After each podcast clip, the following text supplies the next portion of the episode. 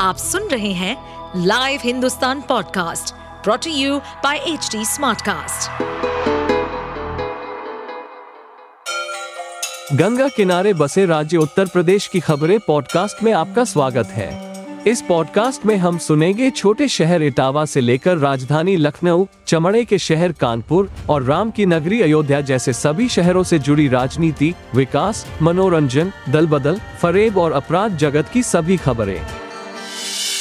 सपा नेता अब्दुल्ला आजम के दो जन्म प्रमाण पत्र केस में आजम खान परिवार को कोर्ट से बड़ा झटका लगा है। रामपुर कोर्ट ने अब्दुल्ला, पिता आजम खान और मां तंजीम फातिमा को दो जन्मतिथि केस में दोषी करार देते हुए सात साल की सजा सुना दी है।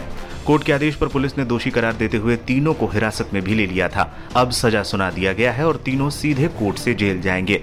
बीजेपी नेता आकाश सक्सेना ने अब्दुल्ला आजम के दो जन्म प्रमाण पत्र को लेकर केस दायर किया था, जिस पर फैसला आया है और मां, बाप और बेटे तीनों को दोषी पाया गया। कोर्ट का फैसला आने के बाद पुलिस प्रशासन चौकन्ना है। रामपुर कचहरी में भारी संख्या में पुलिस की तैनाती कर दी गई है। गौरतलब हो कि इससे पहले आजम खान के वकील ने अर्जी लगाई थी कि केस सुप्रीम कोर्ट को ट्रांसफर किया जाए, हालांकि ये अर्जी कोर्ट ने खारिज कर दी थी।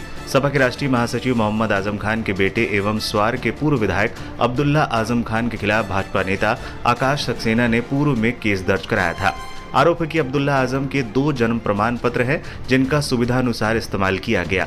इस केस में अब्दुल्ला के पिता आजम खान और मां तंजीन फातिमा भी आरोपी हैं। केस की सुनवाई MP MLA magistrate trial court में चल रही है।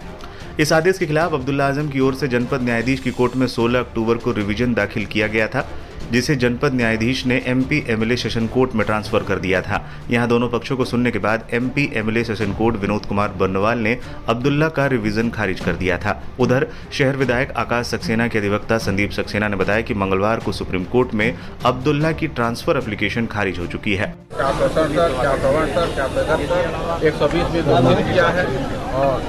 चार सौ सड़सठ में सात वर्ष, चार सौ बीस, चार सौ अड़सठ में तीन वर्ष और चार सौ इकहत्तर और एक में दो वर्ष और चार सौ बीस एक सौ बीस भी में दो वर्ष की सजा दिया है। कौन कौन इसमें आरोप दोषी ठहराए गए? मोहम्मद आजम खान, श्रीमती तंजीम फातिमा और अब्दुल्ला आजम खान।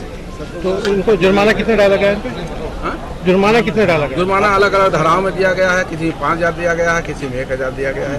देखने के मैक्सिमम पंद्रह हज़ार का दिया गया है। जुर्माना जो दिया गया है वो एक सौ बीस आईपीसी में एक हज़ार का जुर्माना है और नहीं पाँच हज़ार का जुर्माना है और एक वर्ष की सजा है। चार सौ बीस में तीन वर्ष की जुर्माना, तीन वर्ष का कारावास और दस वर्ष का जुर्माना, दस हज़ार जुर्माना। चार सौ सड़सठ में सात वर्ष का कारावास और पंद्रह हज़ार जुर्माना।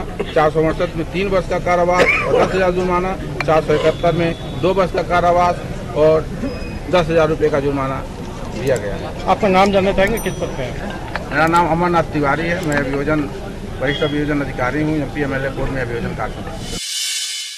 आप सुन रहे थे हमारे पॉडकास्ट उत्तर प्रदेश की खबरें।